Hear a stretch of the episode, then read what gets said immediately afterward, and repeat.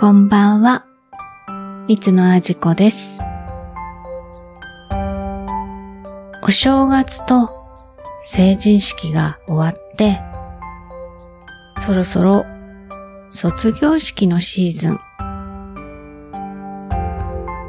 着物を着る機会が増えてきたなって思います。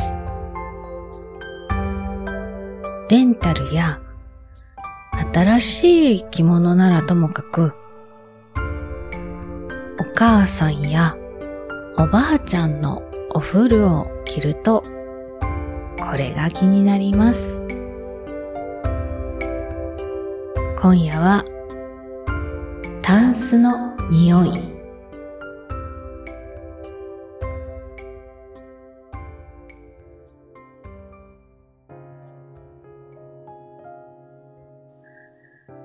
着物だけに限らないんだけれど、古いタンスって独特の香りがしますよね。いわゆる虫よけの香り。私は着物が割と好きで、うーん、例えばね、最近お出かけしようって思うときに洋服が決まらない。結構持ってるんだけど決まらない。もちろん時と場合によるんだけど、お食事や飲み会、そして、うん、ヘッドバンキングとか、しないようなコンサートやライブには結構着物を着ていくことが多いです。そうだな。お出かけ着より着物の方をたくさん持ってます。着物ってちょっと贅沢なイメージがあるかもしれないけど、もちろん自分であつらえたものとか、親に買ってもらったいい着物も持ってるんだけど、ほとんどがリサイクルショップやいただき物。お値段3桁のものもたくさんあります。そんな古い着物、管理がいいお店で買ったものだと気にはならないんだけど、特にいただき物、おばあちゃん世代のものをもらうときには、このタンスの匂いが気になります。防虫剤の匂い。防虫剤の歴史で言うと、明治時代に小脳が使われるようになって、小脳って、もともとはクスノキから取れる天然の香り成分。これはね、ほんとすっごい爽やかでいい香りがするのよ。これが大正時代に石炭を原料とするナフタリンに変わり、昭和に入ってパラジクロルベンゼンっていう、いわゆる匂いの強いタイプが主流になったと言われてます。今の虫除けって匂わないですよね。商品名に無臭だってついてたり、あの虫除けはピレスロイド系といって、匂いがないタイプの虫除け。1980年代以降は、おそらくこの無臭のタイプが主流になったんじゃないかな。なので、もしかすると若い人たちはあの白い塊がどんどん減ってく。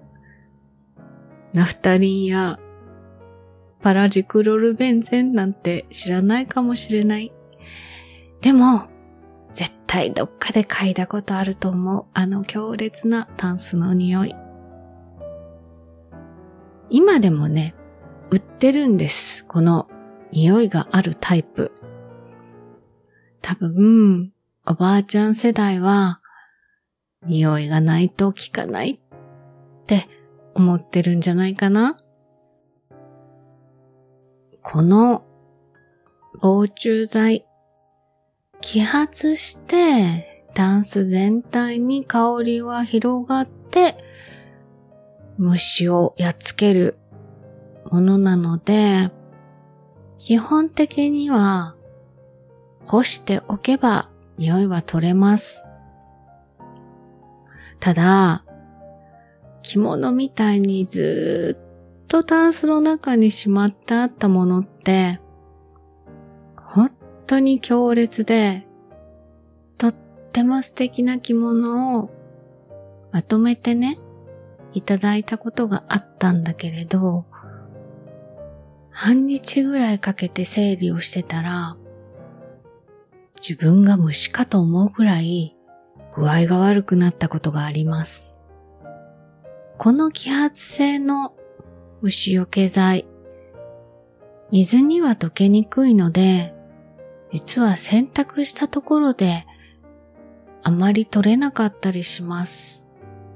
もちろん着物はそんなに簡単に洗濯できるわけではないので、匂いを取る方法としては、しっかり風を通すこと。シルクでできてる着物をお日様にさらすことはしたくなかったんだけれど、そのいただいた着物は、あまりの匂いのために、一週間ほどベランダに干されてしまいました。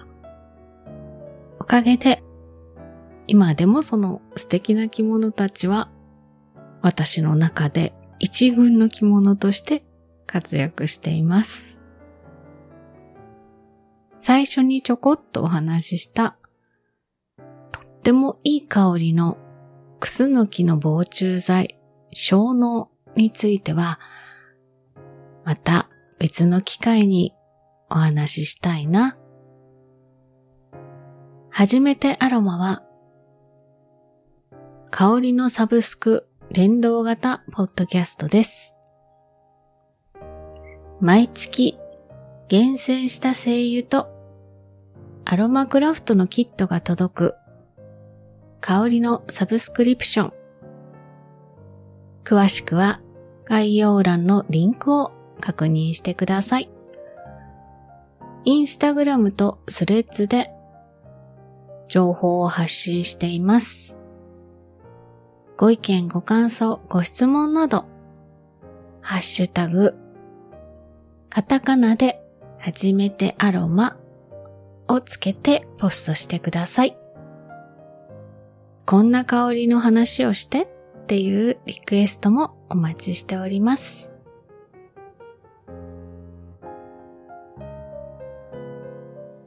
お相手は、三つのあじこでした。おやすみなさい。